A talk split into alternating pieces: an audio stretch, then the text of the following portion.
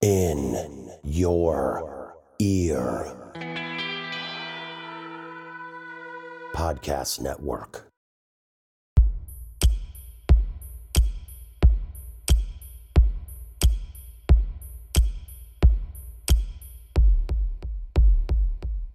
Hello, everybody. This is the Balls in Your Ear NBA podcast. I'm Josh, and with me, as always, is Frank, what's up, everyone? Frank's here, um, and we're back. We missed one week. Frank had uh, you had some uh, school related or COVID related schooling issues with your children, so you were you were uh, kind of daddy daycared out. Yeah, And, uh, yeah, we're all good. I just had to stay home, Right. know, doing a doing a little daddy daycare for a while. and I went to my mom's. Actually, she had a little procedure. She's doing great. We were uh, just we meant to be on last week. We didn't forget. We just it, it just wasn't going to happen.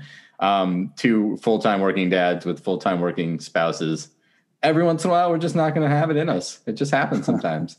so, but we're back, and uh, we're back for post All Star game and mid NCAA tournament madness.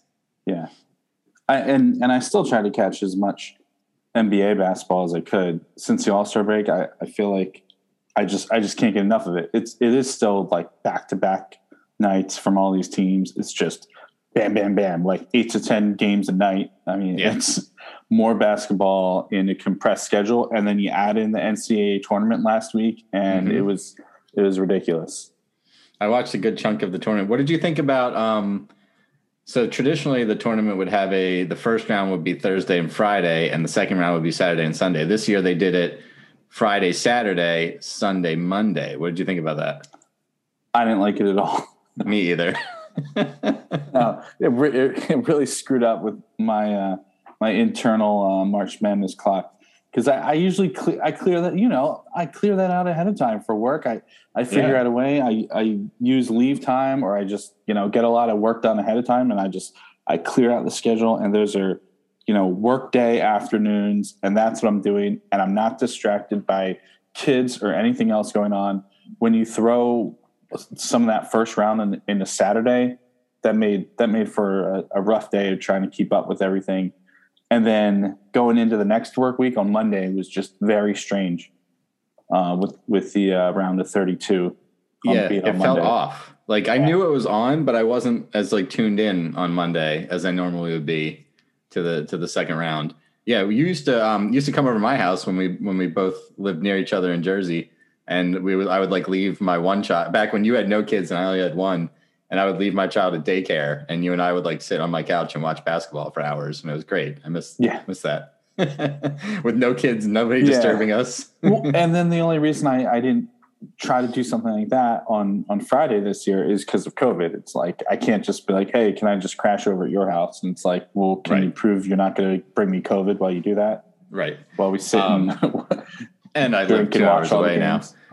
um yeah but whatever it was still fun and the first round Yeah. or the first and second round uh were exciting and i guess since we're doing ncaa um i want to talk about in an nba related aside Mhm. which players are you looking at you know there's the obvious the kid from um oklahoma or whatever the Oklahoma Cade- State. Yeah. Cade, uh, um, who I'm still not like, what's his name? Cade Cunningham?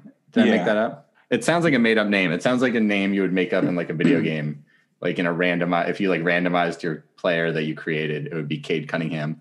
So I'm not like blown away by him. Do you think? Uh, uh, how, what are your feelings to, about him? Um, I I like him. I I mean, he looks good. He's What does Um, he do that's extraordinary though? Like he's good at a lot of things, but I don't. There, like, what is he? What is he like? Just like transcendent at? it's it's not transcendent athleticism. It, it's it's more like I'd probably say closer to like a Jayson Tatum type. Um, You think he's that explosive with the ball? no? He he, Yeah. he doesn't even have the strength or, or quite the size. I mean, he's listed at six eight, but He's lanky. Yeah, he's a little lankier than, than than Tatum. He'd have to fill out a little bit. Uh, he's he's got a nice shot though. He's got a nice mid range shot, um, And I, I mean, that's that's such a valued skill in the NBA these days. You you need a guy who can who can um, show a good stroke rather than a guy who you feel confident can drive in the lane and do something great when they get to the rim. Because Yeah. you know, I mean, you, you know, the, the game is all about passing the ball around looking for the open shot, or maybe you get somebody cutting or somebody open underneath, but it's usually not the uh, the one on one drives to the basket. I like Um, his I like his his court vision. I like the way he, he helps move the ball, and I wonder if if he had better teammates, if we might see him be better. But like for the guy that you know is the one college player whose name I know off the top of my head, I'm not like blown away by him. But then again, I was blown away by like Andrew Wiggins, so you know, and he's become a thoroughly mediocre NBA player. So who knows? Yeah, and well, you were blown away by Josh Jackson of Kansas too. Remember him?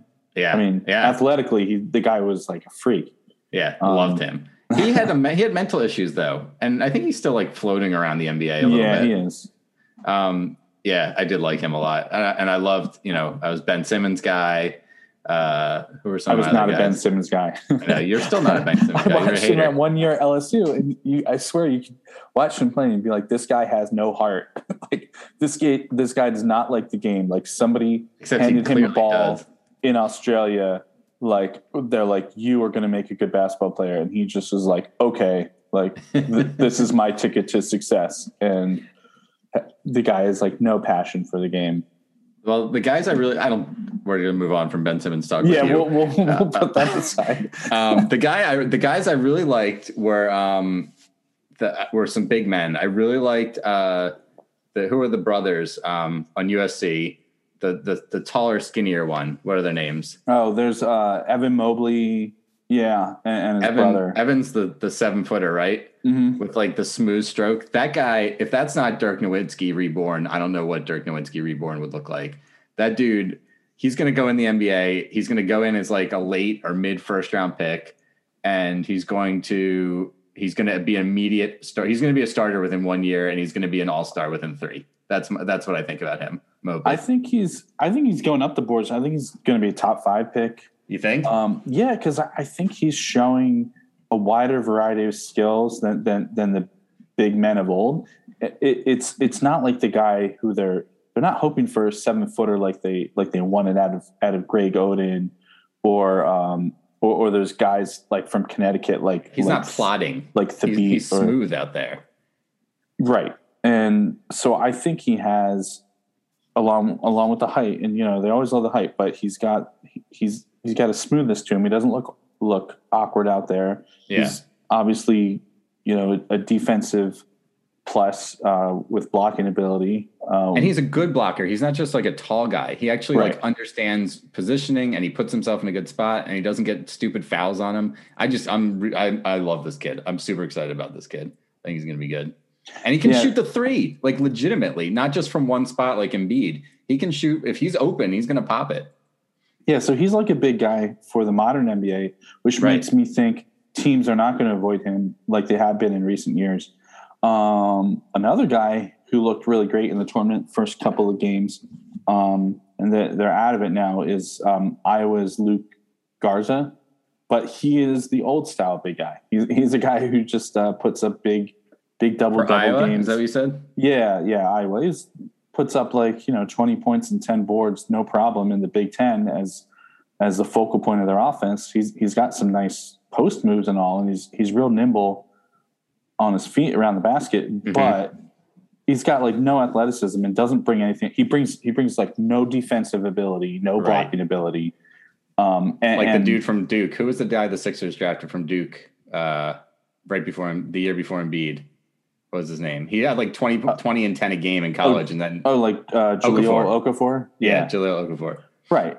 Yeah, it's a guy who who's he's he's the perfect big man for a Mhm. college basketball offense, and I love to see that. Some sometimes the reason I like to watch college ba- college basketball is I like to see sort of that uh, more classic style of play that you can still get away with um, in, in a lot of the conferences, and and you can decide to build a team around a big man in a, a traditional game like that. So sometimes that's enjoyable, but you just know they're not going to be projected to be definitely not a lottery pick. I mean, they may make it till late first round or second round pick, but nobody's nobody's pinning their hopes on on a guy like that anymore to be a the starter. kid from um, Michigan, I think, who is also like a kind of like a big plotting big man. I think he's going to have a chance. The freshman, uh, he's he might have an NBA chance. I think in him. He's got some other skills. He's going to grow. um, I can't remember his name either, but I just watched him play the other night. Yeah. the, the guy I really liked was um, you're not talking about uh, about uh, Wagner, are you? The no, you're talking about the other no, guy Hutchinson on Michigan. or Dickinson, Yeah. whatever his name is. yeah, Dickinson on, uh, Dickinson. on Hunter Michigan. Dickinson. Yeah. Yeah, that guy does look promising. Good hands, good footwork. He's Yeah. big. He he still looks like he's learning the game. He's going to be an intriguing one. I really like the kid on Clemson named uh, Simms, their center, who also was like that game was f- infuriating to me because Clemson was I think it was against Florida. I can't remember who they were playing, um, but they uh, they kept they were running the offense through their center as like a point forward kind of center role, and the Mhm. offense was so smooth. And then as soon as they stopped doing that, they fell apart and they lost the game. Um, but I like that kid Simms. I think he's another one. There's some big men that I like. There's some really modern big men that are really about to come into this league and and fill it out a little bit, which is cool. Yeah. That aren't, they don't look like you brought up um, Greg Oden, and I, I never forget um, one of the guys that I read uh, talking about when Greg Oden when he saw Greg Oden in person, he did, he he looked at the way he walked and was like, "This guy's never going to make it." because Oh he like God. plodded, like he had no Yeah. smoothness to his gait, and like he was like, "This guy's done. He's got a hitch in his walk." And I feel like Yeah. we're start we're seeing these smooth big men out there that don't that aren't plodding like that. These guys have been doing like yoga and Pilates and like swimming and training their bodies to be like to be much more flexible than big men used to be. Right, and you think of um, remember Roy Hibbert coming out of Georgetown. He's Yeah. like this really huge guy, but awkward as hell out there. Totally awkward. Yeah. Um, Porzingis is a little bit awkward too, and I think He- he is, You see that he's hurt all the time, and that's Yep. part of it. And and you can see Embiid and Jokic are are working very hard to keep their bodies a little bit more flexible and not like become these big tanks out there. And and Giannis too, for that matter. Um, Giannis who can blow by Ben Simmons off the dribble. Yeah. if and, um, and and Embiid is kind of he he he's really walking that line. I think between being a, a little bit awkward or a little bit overweight. I mean, I, I think you can tell he's uh, he's getting thinner. he's he's yeah he, he's kept up his his overall fitness, which seems to be really important for for his build and for reducing um, you know wear and tear on his knees and everything. Yeah. Um, but sorry, yeah, just going going back to the college players. Um, I'm not. I'm I'm not totally impressed. It's not supposed to be a really strong draft. These aren't the Cunningham guy and the um, um the the the Evan guy we were just talking about from uh, Evan USC Mobley. Mobley. Yeah, yeah. The, And his brother, his brother's probably going to get drafted too. and his brother, yeah. Um, this these aren't like the type of prospects that we're used to seeing. Um, a you know, a bunch of guys from Duke, Kentucky, and Kansas who Right. are filling up the top fifteen picks. Uh, who were they were McDonald's All Americans. They already Mhm. started excelling in college, and then they go straight to the NBA draft. That that just didn't happen this year. Um, the kid from uh, Syracuse, the coach's son, I think he's going to have a chance. Uh, he's got a little Steph Curry to him, a little bit of that like once I'm in the building, I'm open and I can shoot threes from anywhere thing, which is always fun. Uh, yeah. Be- Boeheim. I think he's Boeheim the third. Um, Right. Yeah, no, I, I was kind of surprised by that. I, I just I just figured he'd be a little bit of a role player, you know, coach's son, like Mhm. co- uh, like basically coach on the court kind of thing. Right. No, he can Um, score and he's got some size to him. Yeah. He's impressive. Uh, it's been a fun tournament. I'm, I'm looking forward to when does it does it start Thursday or Friday? No, it's it, it's Saturday? weird again. It's starting Friday night. Friday night. Okay. Yeah. So by the time So this the- comes out, we're recording it Wednesday. It'll be Thursday. We might be past the trade deadline when this comes out, but the tournament will not have rekindled itself yet Right. Yeah. Trade deadlines tomorrow. Um, at the three. tournament So, is going to be Thursday through Monday. Again, the Sweet 16 and Elite Eight. so before we talk trade deadline, I think we should talk about. Um, I know you want to talk about LeBron James's injury, and with the Lakers now having Anthony Davis and LeBron on the shelf for a while, at least quite a few more weeks. I wonder what that does to the trade deadline. I wonder what that does to teams in the West that maybe start sniffing a higher seed with the and or smelling, you know, blood in the water a little bit. Yeah, I mean, I, I would think a team that's not really in playoff contention might be sniffing like a good deal from the Lakers. Well, a the Kings Lakers up team, to the right? the Kings are are are the Rockets and the Timberwolves are the only teams that are like absolutely dead in the water, and the Rockets are like crashing down to earth. You know, uh, whatever metaphor you want for Rockets, and the Timberwolves don't seem to know what they're doing. But the Timberwolves do, funny enough, seem to be like they're trying to buy at the deadline. I know they had a they had their eye on John Collins was a big thing. Um, I don't know if Collins is going to move now. It seems like Atlanta was kind of like we're willing to pay him, but if you want to, you know, give us a Godfather offer, we'll take it. Right. And the Timberwolves are kind of settle, set, centering a package around um, Beasley, but I guess they weren't willing to give up the picks to make it happen. Um, the Rockets are in a fire sale, but every from the Kings up, the Kings are are 13th out of 15, but they're only four-ish games out of the playoffs right now. They, So- I, I think I told you this before. I like, I like the Kings. I like so many of the young. I like De'Aaron Fox. I like Buddy Hield.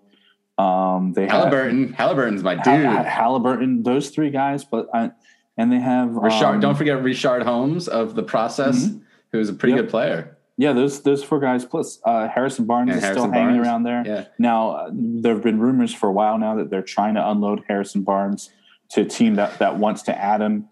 Harrison Um, Barnes every single year is he and JaVale McGee are like the human trade rumors. Every single trade deadline, they're both being talked about by everybody. And uh, yet they never like McGee always ends up on a good team and Barnes just stays wherever he is. Yeah, so Barnes was a guy. Um, he he went to Carolina. Um, so you know, I, I watched him from then. He was a huge get for the Tar Heels at the time. He was considered one of the best players in the country. He's never lived up to the expectations. Uh, obviously, with the Warriors, they were hoping he would keep growing with them, and he kind of stagnated, which is Yeah. why at the point where he was ready for another contract, they gave up on him. Th- That's then he when went to like, Dallas, right? yeah, Or did and he start in like, Dallas? um, we're going to get Kevin Durant now, Yeah, and like yeah. we'll, we'll we'll be fine. they made the right choice. Yeah but he but he was on that the the first team that uh that won the championship with them before Durant so so they they made do with him but he was like the weakest link of their of their They were starters hoping he would be like a point forward kind of character that could help get Steph off the ball a little bit, but it never quite.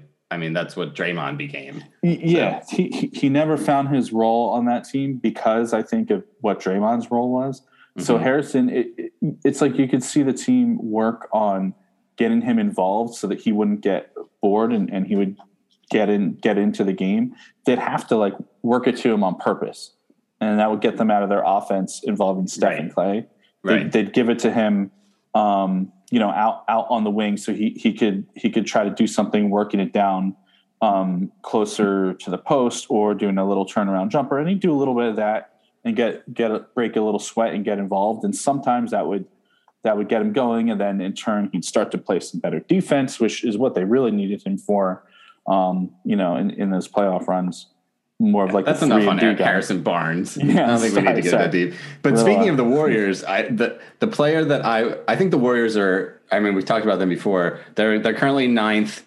They're a game and a half out. They're, Um, they're done. They're done because Curry's Steph is going to be out more. I, I I think they're done, and and and with that, I think Steph Curry, just like LeBron. I mean, I think they both should be out of the MVP race completely. Um, I think the Lakers are going to drop in the standings, and I think the Warriors are going to stay out of the playoffs. And you probably have to watch for Memphis, or maybe the, the- Kings, but may, Yeah. maybe Memphis, maybe the Kings, and the up. Don't forget my Pellies. that's that's the- true. But that's the funny thing is like the Pelicans have been nothing but um, sellers for the rumors, especially around um, Lonzo, which is funny to me. Uh, the The story seems to be, and I even did my homework on the Pelicans like subreddit to to hear what their fans are talking about. Yeah, The story seems to be that they're going to stick with um, is it Bledsoe or Gordon? I always forget which one they have. They have uh, whichever one it is, Eric Bledsoe or or Gordon. Um, I always they're like the same player to me, even though they're not. yeah. that's probably not No, fair. I always get them mixed up too. um, I think they have. I think they have Bledsoe. Anyway, I think um, Bledsoe. basically the, the the story that the Pelican fans are telling themselves is that they have to move Ball because they don't want to give him a max contract or or even like a twenty million dollar a year contract. And And it's, Eric and, Bledsoe. But and they can't get Bledsoe. They can't get anybody to take Bledsoe without giving up picks because of his contract. And Mhm. apparently, he's got a bad attitude. So they're they're. But the, to me, this is what bothers me about. This is one of the things that I don't like about the NBA. The way that teams run themselves. New Orleans is not a free agency destination, right? I mean, the city's great. This is not a knock on the city.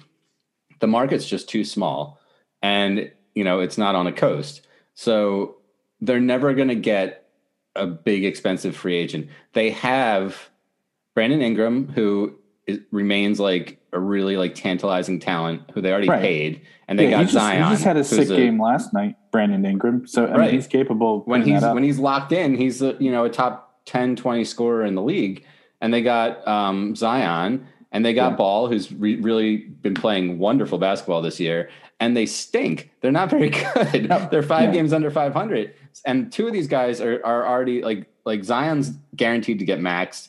Ingram's already maxed. To me, I'm like commit to Ball and let those three guys develop. Like like it's it can't be like a year to year thing. You got to be like we're giving these guys three years to play together and, and, see. and, and Steven, Ad- they've Steven Adams too. By the way, Well, I mean, he's not a piece, but he's a good player, and they have a coach that I like. Listen, guess who their highest paid player is It's it's by it's far? Gordon. Steven Adams, twenty nine No, million. a year. Really? I swear to God. They're giving per year? Yeah, that's his salary this season. He's, Steven he Adams. makes more. Steven Adams is higher than Brandon Ingram. Adams is twenty nine million. Brandon Ingram is twenty How the seven mil. fuck did Steven Adams get a near? That's like almost a max contract. Maybe in that Is the internet lying? year. Uh, and, and then absurd. everybody else is, is way behind that. Oh, so besides uh, Eric Bledsoe, uh, I know word is is that they're trying to deal JJ Redick too. Well, a I, I lot of teams who would want him as as an extra shooter going into the playoffs. last I heard is they're going to buy him out, Okay, which which would mean he could sign anywhere for a veterans minimum and still get paid, which means he's probably coming to Philly or Brooklyn. Those were really the two places because I know. Yeah, he- his his family's in Brooklyn, but he's got ties to Philly, right? and he's yeah. and he's boys with with Embiid. Um, well, he's so- at thirteen mil now. His salary. So what's the veterans minimum? Uh, I don't know, like under I think it's under a million or near a million, but I don't think it like hurt. Like I think you can always sign a minimum player, no matter what your salary cap situation Yeah. is. You can always sign a guy for a minimum. So he's gonna he's gonna get his pick. I think he's gonna get the buyout and get picked. Um, yeah, that's gonna be interesting because because the last time he was on the Sixers, he was a huge presence in that playoff series that that run that ended against the Raptors. Um, but he was it was impossible not to notice that he was a defensive liability out on the court, especially when that team had a lot of defensive liabilities because they were putting Ilyasova and Marco Belinelli out there who were just defensive sieves. And so even with Jimmy Butler and and Ben Simmons and Embiid out there, they they would often have two or three guys that were just awful on defense out on the court at the same time. That is not the case of this year's Sixers, who is fucking eight guys deep with good defensive players.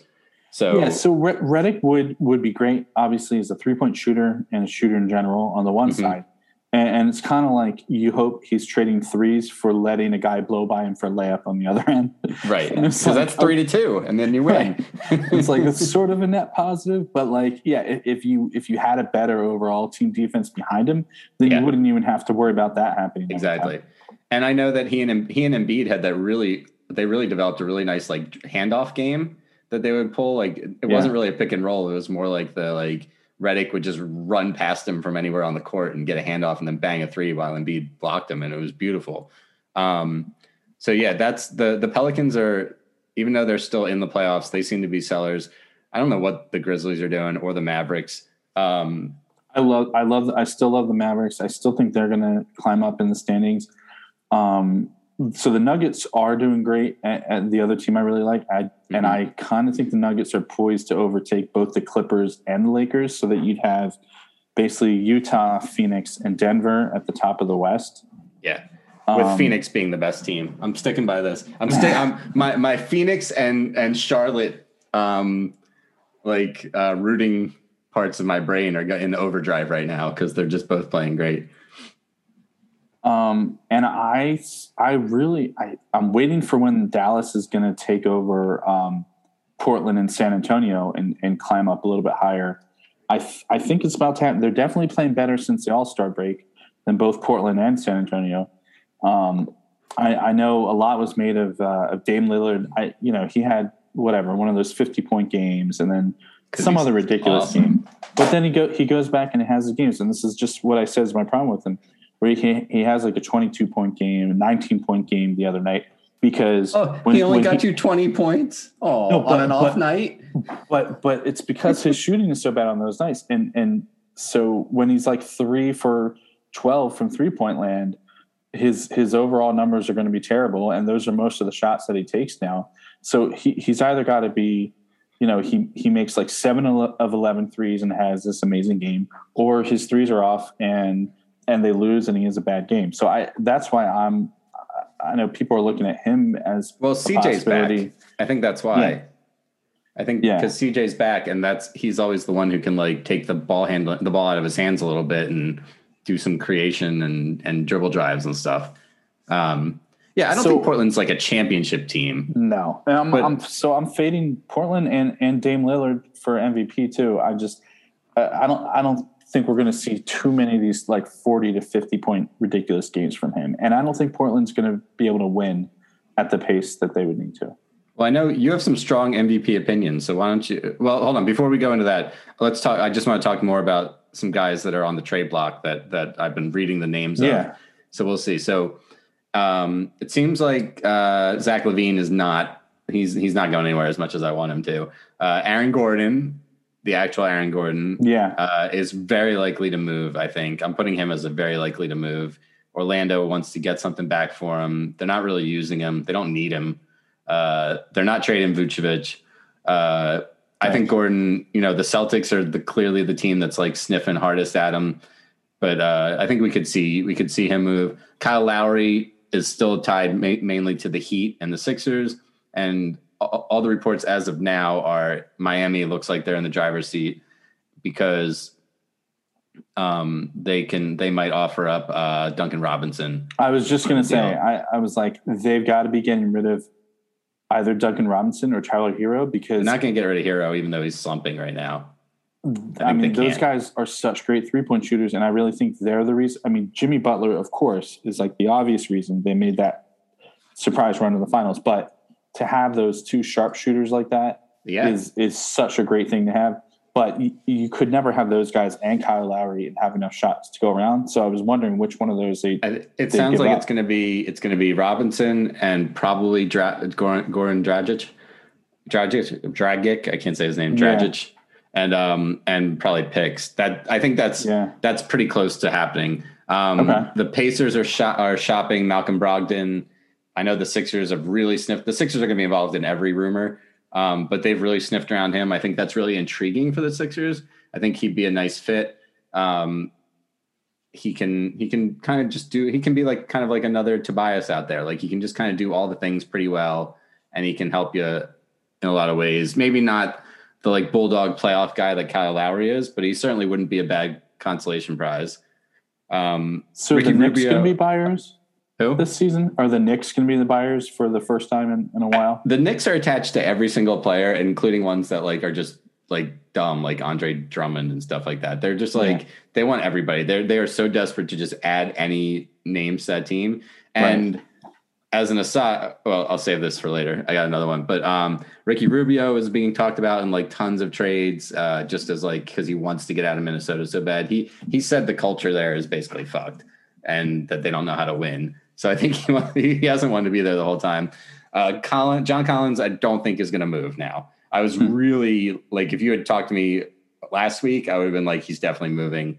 Um, he's fascinating because people, a lot of people don't know him, but his, um, his offensive stats, when you, when you take into account like his shooting efficiency, his three point shooting, his rebounding, um, he's basically like up there with, with like, it was like Giannis and LeBron or something for like, uh, forwards putting up those kind of numbers. Uh, but I think Atlanta is going to try and I think I think they're going to sign him, and then if they trade him, it would be next year if he can't get along with Trae Young. but they're not. I don't think they're gonna take a bad deal to get rid of him. I know Boston was like my favorite trade rumor was that um, Atlanta asked for Jaylen Brown back uh, in a deal with Boston, and Boston said, "We'll give you Jaylen Brown if you give us um, Collins and Trae Young." Yeah. and Atlanta was like, "Click." Yeah. um, because Danny Ainge works like I do in like fantasy leagues, where if he if he sees a player he wants, he's willing to offer like anything for him. But if he thinks that there's a chance that he can fleece you, he's going to try and make you look really stupid. And that's also how I work. So I, I appreciate that, Danny Ainge. Uh, JaVale McGee is definitely going to get traded just because that's what happens every trade deadline. He'll end up on some team that's going to make a playoff run. We talked about Redick. We talked about Lonzo. I, I just want to point point out. Remember, Dan, yeah. Danny Ainge is is the guy who who uh, thought it'd be a good idea to get into a fight with Michael Jordan. Yeah. He also did you ever hear what he offered to draft um uh what's his name? The guy he was part he he was part of the Heat tra- uh the Heat drafted him. Um he was a guy like the, he's a forward. He's now on the Grizzlies. Oh, come on, help me out with this. Uh Winslow. So Oh yeah, Danny yeah. Ainge You, like such a boner. Winslow out of Yeah. Yeah, he was on the championship. such a boner for him. He offered four first round picks to uh to somebody to like Charlotte to move up with them to get him or something like that. And Wow. Charlotte said no, or somebody somebody said no. They like did not take that deal. I'm like, man, you offer me four first round picks, you can have just about anybody in the draft Yeah. for that. He's Um, he's turned out to be a dud. Like he didn't live up to any of our expectations. No, he didn't. And I was really high on him. Uh, and the last guy is Oladipo, who we talked about. Like he, he should end up in Dallas. I don't know if he will, but uh, if he doesn't, if he doesn't get traded from Houston, I can't see him like showing up to work anymore. it's going to be a disaster. So they got to move him. Um, the Bulls are talked about a lot as buyers, which is interesting. They're they're kind of right out on the edge of things, and the Knicks are talked about with everybody. Um, Well, the, Yeah, the that's where we Celtics are. kind of they're really teetering on the edge. They are really not looking good certain games right now. Mhm. Um, it seems like Jaylen Brown needs to be shooting well from three point range, and that's the only way that they're going to win. I would tr- honestly, I would really consider trading him for Collins, like just straight up, if I was them, or if you could, if you could sucker like a little something else back from Atlanta. But Yeah, I think Collins is really good, and Brown and Tatum are kind of redundant on the court together. I know they play, they've played well together before, yeah. but I I would be thinking about taking a swing if I was Boston. It's yeah, it is looking like a hard blend of them together, along with a, a point guard who you want to be able to score in Kemba Walker.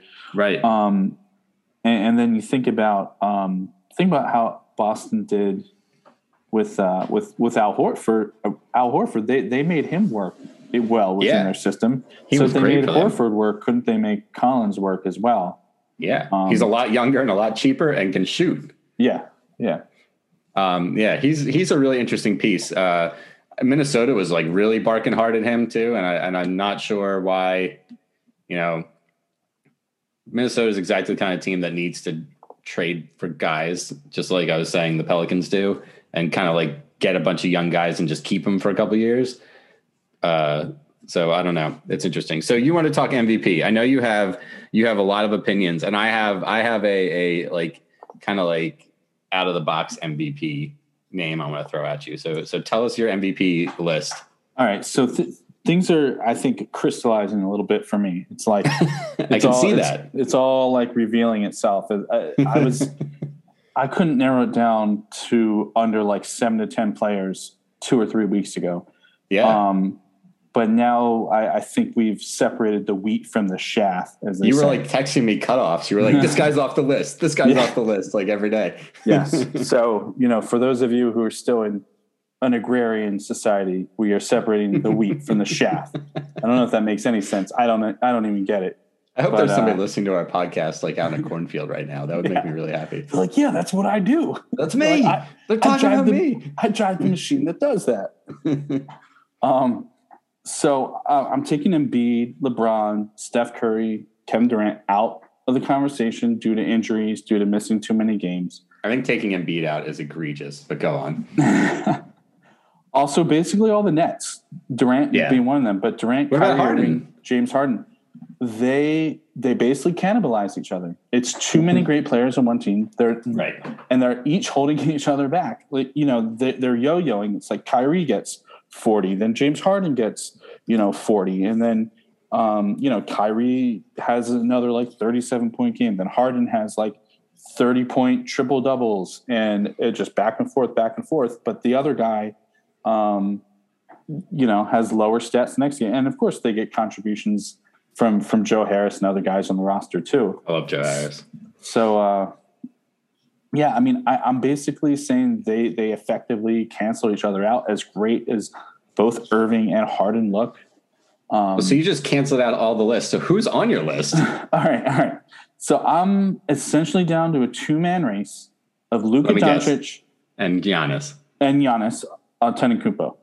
Um, Luka's at uh, like 29 points, eight bo- eight and a half boards, nine and a half assists. Giannis is 29, 12, and six and a half. The Mavericks are currently eighth in the West. but I, I yeah, I mean, I I don't I don't think it should be as much about like you have to be on one of the top two teams in the conference or anything. But yeah, I it'd be nice to see that. them climb a little a little bit higher, and I think they will. And, and to me, that might be what it comes down to if it's between Doncic and Giannis on stats. Um, Giannis is the Bucks look to be there; they're going to be there near the top of the East at the end, and we're not sure about the Mavericks yet. And I give honorable mention right now to uh, to Nikola Jokic uh, of the Nuggets. He's at 27, 11, Yeah. and eight and a half, which stacks up pretty close to those other guys. He's still a little under the radar, but like I said, the Nuggets are climbing the standings too.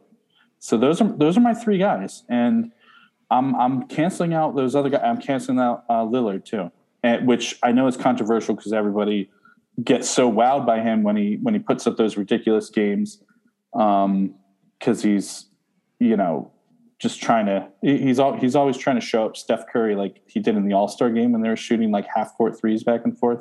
Mm-hmm. But uh, um, yeah, so th those are my guys, and and I, I just I guess I want to say when I when I look at these things, I value assists more than rebounds when I'm when I'm looking at guys for the MVP race.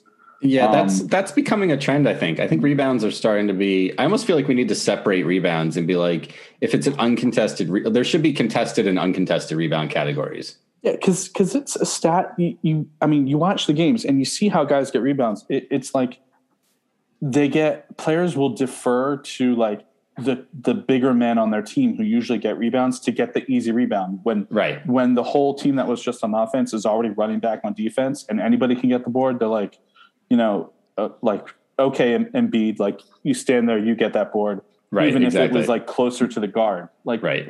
why does that stat mean anything? It- But I know? think if if if a guy like if a guy like Embiid or or Giannis or one of those big guys has 12 rebounds in a game, I want to see it like five were contested, seven were were just generic. Like Yeah. you know, it's nobody's nobody's around the basket except me and my teammates. So I grabbed the rebound. I'd like to like I'm sure that's weighted in some way. So I I look at the the It it is. I, I think in in, the, in those higher level stats, I, I think they, they they do weight you know rebounds lower. Like personally, when I'm just quickly looking at a stat sheet, I kind I cut rebounds in half. Like if I'll I'll I'll just add points and mm-hmm. assists together, cut the rebounds in half.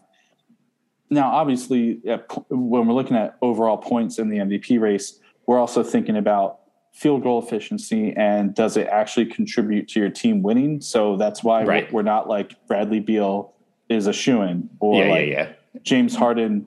Um, you know, a few of the years he had he had astronomical numbers, and they still weren't one of the top teams in either league.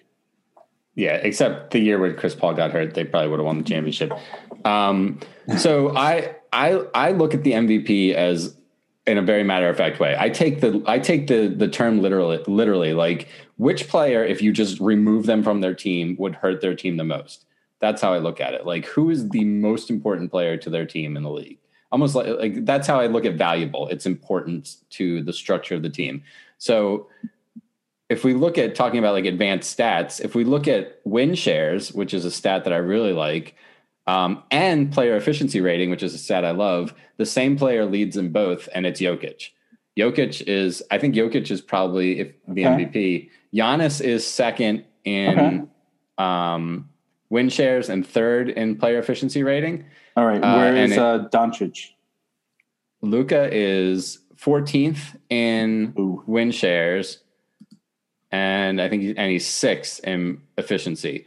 Mhm. But your three, your your guys who are who are high up on, um, on both are Jokic, Giannis, um, Embiid.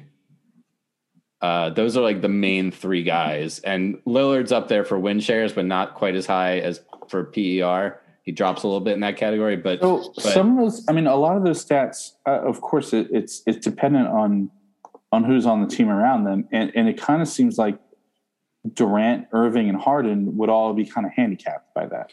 Harden's Right. Harden's really high up there for win shares too, even if his PER Uh-huh. is lower than it than it normally is. I mean, and I say lower like he's at 24, which is like a Hall of Fame level, but he's normally in like a 30, which is all timer level. Um, And, w- and wouldn't LeBron and Curry both get an advantage because their teams just suck so much that like their rosters are They're- are already they're otherwise hurt by injuries?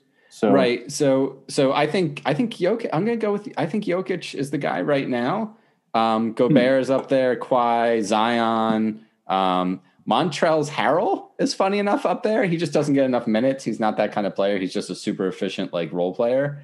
Um, Bam, stop it. What are you talking about? But Harrell, he's up there for he's he's his PER is 23.2 and his win shares he's 10th. I don't care. You still have to score the ball. You have to right put the i'm ball saying he's not bucket. i'm not putting him up there in the mvp conversation but the guy i wanted to put up there that i think is worth talking about is julius randle that Knicks team wins five games without him and they have 20 right now so like i'm i'm saying like if you're talking about just pure value to a team you could argue that there's no single player who's more valuable to a team than Julius Randle is to the Knicks right now. So if if you want me to put an outside of the box guy, so taking out all, all the guys who I cut from the list, and then I've got Right. I've got Luka, I've got Giannis, Mhm. and and I've got Jokic. Um, those those are my three. But if I had one outside of the box guy, I'd say Zach LaVine. Yeah, I mean he's tw- he's 19th in win shares. His PER is above 20, which is good. That means he's like an all-star, but he's not like, you know, he's still quite a bit behind. I think I think it's Jokic. I think it's hard to argue against Jokic. If you took Jokic off Denver, are they even in the playoffs? I don't think they are. Mm, no, no. If it's just think so. Donovan Mitchell, I mean not Donovan Mitchell, um, Jamal Murray, just playing out there on his own, it's not happening. I think it's Jokic. Jokic is going to be our MVP. Yeah, I, I think there's a real good chance to it, and and I'd, I'd be happy with that. I I'd, I'd love that he gets some some respect over some of the guys who are a little more you know well known sort of superstars, um, and, and also you know from a sort of a small market team in Denver. Um, yeah, I, I think that'd be pretty cool. Yeah, let's go with like the Jokic Joker. I like it. I like that Joker for MVP. All right, we're doing that. We're sticking with that one. Uh, one guy we forgot to talk about that, actually some news came out today that I thought was really interesting is um, Pascal Siakam, who apparently blew up at Nick Church today. Like like had to be held back from his coach. by Oh, his he pulled teammates. his spree well. Oh. Yeah, he was like flipping out. Like they said beyond cursing, whatever that means. Like I they like I guess it meant like he was saying personal shit about him. Yeah. uh, I wonder if that but- means death threats, like like spree on PJ Carlos. So I love I loved Sprewell. Uh, just as an aside, I, I I I was I was in class with you when that happened. I think I like brought in the newspaper article about it, like senior year of high school, and I was like so disappointed because I was like, oh man, like because I love what Spree's doing now, and he was like clearly the main man on that Warriors team at that time. And then he was like immediately suspended, and then suspended the rest of the season and uh, and then for for one weird year after that, I, I I actually rooted for the Knicks for the first time, first and ever time in my life, just because of Spree. just because of Spree. Wasn't he on the Timberwolves with Garnett? yeah, he while. was for for for a hot minute there, and then and that was one of those teams. I was like, oh, this is a team: Sam Cassell, Kevin Minnesota Garnett, did Garnett dirty. Latrell Sprewell, like that. Yeah. they should have stuck together longer. And Spree turned down like a four and a half million a year, you know, contract extension. I don't know, Which was a lot he at the time. It was a lot at the time, and he Which was is getting funny kind now. Of, he was getting kind of old. He was like more than ten years in the league, Yeah. and uh, and he turned it down. He's like, like I gotta have money to feed my family. It's like you asshole. You just that was that was so shitty. And I was and I and I and I love that dude. I, I love the intensity he played with, but he was he was probably a bit of a head case. By the way, um, he was he played on the same team as Robert Horry at, in Alabama, University of Alabama Oh, no in shit. the early '90s. Yeah, isn't that funny? No, nobody really knew about that that team very much, but then they both had had memorable NBA careers.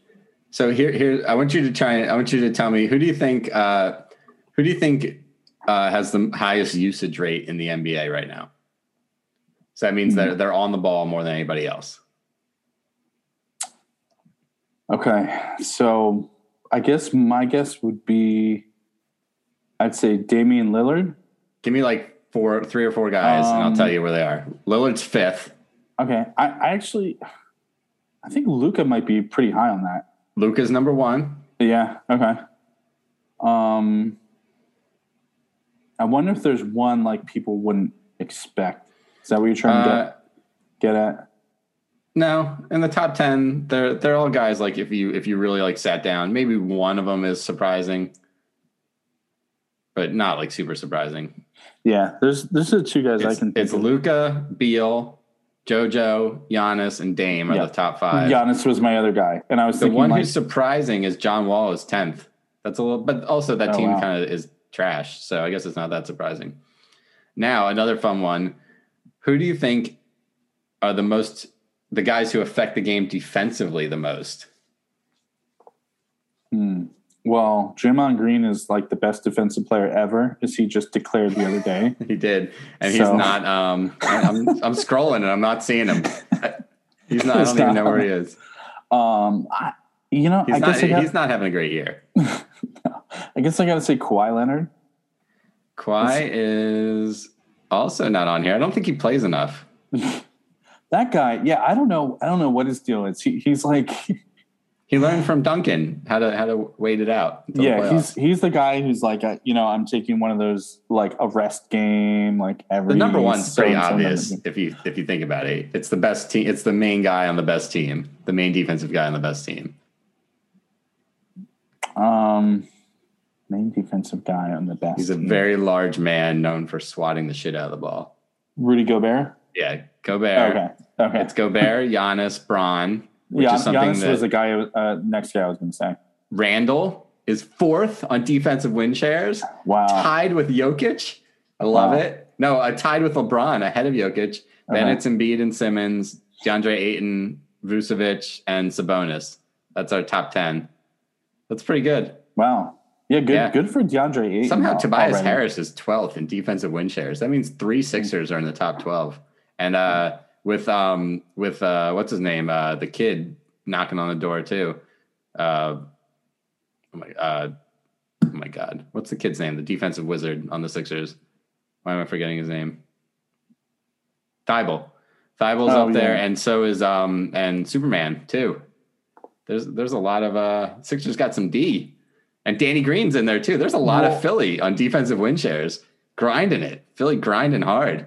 There's I- like I five think- or six guys in the top 30. I think it's Doc Rivers. I think that's got to be coaching, Could be. and, and that could be like that. That could be the key factor why they they could actually have a shot this year. Legitimate They shot. do. They definitely have a shot. So so the Lakers are are in trouble. You think that the the Warriors should just pack it in Yep. and and just let Wiseman play like 40 minutes a game for the rest of the year and get his reps? Yeah. See if he can play. Uh, that means they should trade Wiggins, right? That means they should trade Wiggins and try and get something. Uh, Yeah. Or Oubre, because Oubre, I think, is uh, his contract might be up at the end of the year. I, So- I don't think they're going to need um, one of the. They're not going to need one of them when they when they get Clay back next year. Um, Right. I, I'd say probably Oubre becomes like I like Wiggins better right now for or no I'm sorry I I actually kind of like Oubre better right now for the He's team. He's playing good all of a sudden. Yeah, but I think when you're looking into the future, um, I could see him not being part of the offensive flow as much as Wiggins, who could get some more other scoring opportunities that are different than what Clay and Steph do. So, Yeah, I mean Clay. Didn't Clay have a game where he scored like 40 points without dribbling or something once? Yeah. where he just was like they'd thrown the ball and he wouldn't Yeah. even dribble. He was just like bang, three, Well, he bang, had a game. bang. I think it was like 61 points in three quarters, and then they like Yeah. sat him the rest of the time. And, and just- Yeah. I, I miss having Clay out there. I really uh, the thing that I think we're gonna I think we're not gonna see a decline in his offense since it's just based on standing still and shooting anyway. But Clay was Clay was a really uh, often overlooked defensive player. And I Oh, think it's, he's a it's hell of a suck to defender. see him. Yeah, Yeah. he was he was a damn good perimeter defender. And when they had when they had him, Green, Durant, and Iguodala out there all at the same Yeah. time, that was a fucking monster of a defensive wall. And it didn't matter that Steph Curry can't guard anybody because you had four incredible perimeter defenders out there. And Draymond, who Draymond is a brilliant defender. I think like people give him a lot of shit because he punches people in the balls, but he um he I Draymond's a really brilliant defender. I remember a couple weeks ago there was a highlight of him fucking up a four on one. It was like four on one against him, and he just demolished it. They were just like, "Oh my god, Draymond's there." It was like the guy like the big boss at the end of a video game or something, and they like got panicked and freaked out. yeah, he, he knows where to space himself. He he's also the big the big talker out there who basically Yeah. bosses them all around, tells them where to be, um, tells them you know what gaps to fill. Mhm. So it's it isn't as simple as like he you know there's situations where where Clay was the better like strictly on the ball defender when you knew Right. guy was going to go one on one, but overall um, sort of the captain of their defense it's it's been Draymond. Yeah. He's I mean Draymond's gonna sniff the Hall of Fame with completely assed out offensive stats. Uh would you would you say Draymond's a better defensive player than Ben Wallace was? I think that's that's a really good question. Ooh. Because Ben Wallace, like maybe the if anybody's younger and listening might not know it, Ben Wallace was a game changing defensive player. Uh, he Ben Wallace had like was like a four time, four or five time defensive player of the year. He was in the top ten in MVP MVP voting for like five years in a row with like six points a game. That's how yeah, good like, he like the guy could barely score ten points a game. yeah, and, and he helped the um, the uh, Detroit The Pistons, Pistons win the yeah. championship in 2004 over they the went to Kobe two, Shaq right? Lakers. Yeah, they, Yeah, won to one two. and they went to do the, they lost to the Spurs in Yeah. A, a playoff series that the whole world hated except me because I thought it was like the greatest basketball. Just yeah, they had Ben Wallace, Rasheed Wallace, Chauncey Billups, uh, Prince. Richard Rip Hamilton, Tayshaun yeah, Prince. That was a really good team. it was, and it was this gritty Larry Brown coached team. Um, yeah, no, I, I, I oh. See, you know, it's, really it's sort of a good. different question. It's sort of not fair to put And he had a a, fro. An interior defender like Ben Wallace uh, and, a, and a blocker and a guy who stops, who clogs up the interior against more of a perimeter defender like Draymond. You think he's more of a perimeter defender? A little bit, yeah. He, I don't think he is really. in between to perimeter. I don't think he, he he's not he's not like a blocks guy. You know, he's No. He's a lane. He destroys the lanes, is what he Yeah. does. he he he kind of stops the the in between. Mm-hmm. Um, it's it's almost impossible to make that comparison. You'd have to put Ben Wallace up against other great um, centers uh, defensively. I, I don't know. You know, Dwight, How- Dwight Howard had a Dwight. few years where Yeah. he was really focused on stopping everything inside and getting Mhm. lots of blocks. And Um, Embiid's up there. I think people people Embiid's so spectacular on offense that um, if you watch the Sixers a lot, though, you see like you know for as good as their whole defense is, you see a drop when Embiid's not in there. You know, and like I said, what, but I said there's six Sixers in the top 36 of defensive win shares. So they got a lot of guys, including Simmons, who is an all-world defender out there. Uh, uh, one thing before we go, I want to say like that uh, about Giannis too. That that the game over the weekend, the Sixers Bucks game, which I think was like the the big weekend game, um, was uh, or last week it was. Giannis had a play where he Giannis and the, the the Sixers came back and tied the game to go into overtime, and then Giannis Giannis went full beast mode. Giannis went crazy in overtime. Yeah, Yeah, He- he- including he, slit the Sixers' throat in overtime. He did, and and JoJo wasn't out there, so there is a little asterisk on it. But that was kind of like Giannis's signature game of the season so far, including fucking breaking Simmons down off the dribble from like the free throw line and just like ripping past him like he was like you know Dame Lillard or some like tiny little guard with like rockets on his shoes. It was it was pretty damn impressive. Giannis is like woken up. I was calling him out a little bit a couple weeks ago, but uh and he's shooting the three. That's terrifying. If Giannis if Giannis starts like shooting like 35% from three, all or like or or starts sneaking up towards 40, holy shit. Like that's a whole that's that's the guy who's the MVP. Giannis driving to the hoop like he's a guard and stepping back threes and still doing all the other things he does, that's terrifying. It's like, can, can, you imagine a guy like 20, 25 years ago who was even close to that all around game at that? It's it's like if if Shawn Kemp became a three point shooter in his heyday, like and also the, dribbled more. the super dominant sort of 6'10 mm-hmm. dude who could who could dunk on anybody. Yeah. And it's like unfair to give give a guy like that a three point shot when they're still in their athletic prime. You know, it used to be these power forwards and centers would kind of um, gravitate out towards the three point line as they got older. Mm-hmm. Um, but to have a guy who could do that in in their prime while that also can get to the hoop easily, that's that's scary. That could be a fun um, maybe in the off season we could have like when we're not doing quite as many shows, we could do one where we talk about like what older players would we want to see what they could do if they were trained in like the modern style of basketball. Um, and Shawn Kemp is certainly one of those. And of course, that's like yeah. for people listening, like it's just saying the Rain Man's name is like catnip to me. I have his jersey. it's literally the only basketball jersey I've ever owned, and I've owned two of them. Are two Shawn Kemp jerseys. Uh, he's my favorite basketball player of all time because I love the Rain Man. Long For me, I, uh, Latrell Sprewell, we talked about him earlier. He's one of my favorites of all time. I kind of liken him to what um, because of today's game, Jimmy Butler had to become. Uh, Latrell Sprewell was like Spree would be nasty. Spree was very similar to that, but never worked as much to get a consistent three point shooter. He was a rhythm yeah. shooter when when he mm-hmm. got hot because of all the other aspects of the game and running out on fast breaks and doing everything. Then he would start to get in a shooting rhythm, but he wasn't a, a, a real shooter. He was more a scorer. And uh, yeah, I mean, I, I'd, I'd love to see a, a nasty guy like that with that kind of intensity um, on both sides of the floor, also adding the kind of shot that the guys do these days. That's a good one. All right, so we got to save some of those. All right, so uh, we got let's see how many the player the teams are up to. They're in the 40s. Everybody's in the like almost the mid 40s of games. So there's like what 30, 25 or 30 games left. We're not going yeah. to 82. I think they're going to 72.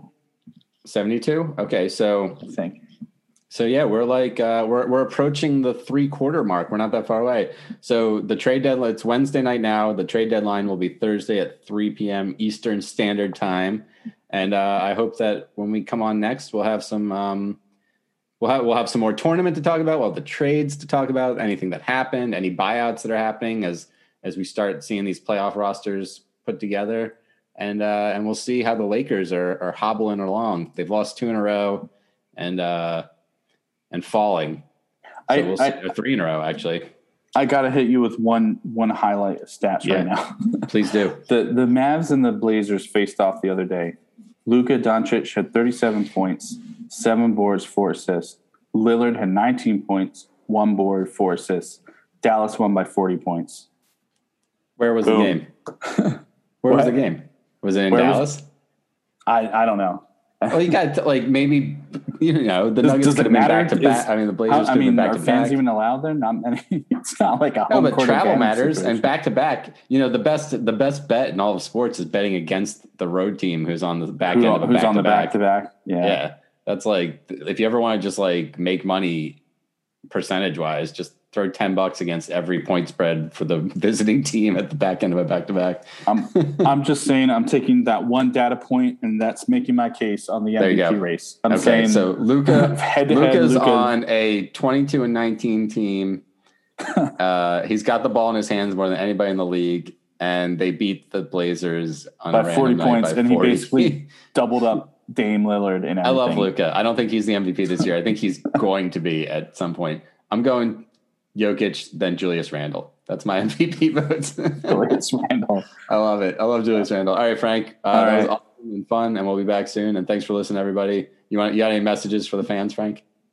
Um, just uh, just have fun watching the NCAA tournament. Go Alabama because I have them in one of my brackets. So your brackets are fucked. Actually, Frank and I are like the worst two in terms of most points cor- or most picks correct, but we are we're both in like the top five or ten for potential points left over because we're the we're, like we're we're one of the few who's like final four teams haven't been completely fucked yet. So we're both hanging in there. yeah, I've I've got some hope with that Alabama team that just shoots threes at a ridiculous rate. Are they still alive? Arkansas still alive. Yeah. That's the team. It, every you know every year because I don't watch until the tournament, and I pick the tournament based purely on like CBS Sports is like like statistical rankings that they give. Um, every year there's a team that I watch, and I'm like, shit. If I had watched any games, I would have known that I love this team, and I would have picked him. And Arkansas is that team for me. I really love Arkansas. They're fun to watch, and Houston's good too. I, I yeah, I love watching their defense. They uh they clawed back against Rutgers. They were down That was a like fun ten game. points late, and then yeah, that was a great game. That was a hell of a game. Uh, I mean, Gonzaga is the big dog. No pun intended. Actually, pun intended. I did that on purpose. Uh, so I've I've got Alabama over Houston in my championship game in my one bracket. So that that shows you right there. If if they get there and not the Gonzagas and other teams that people know more about, then uh, I got a shot. I got I got Gonzaga over Houston, so I'm still alive. Okay. I got three of my final four teams still alive. That's So interesting. yeah. Yeah. So we'll see. We'll hang in there. All right, Frank. I'll talk to All you soon. Bye, everybody. All right, see you.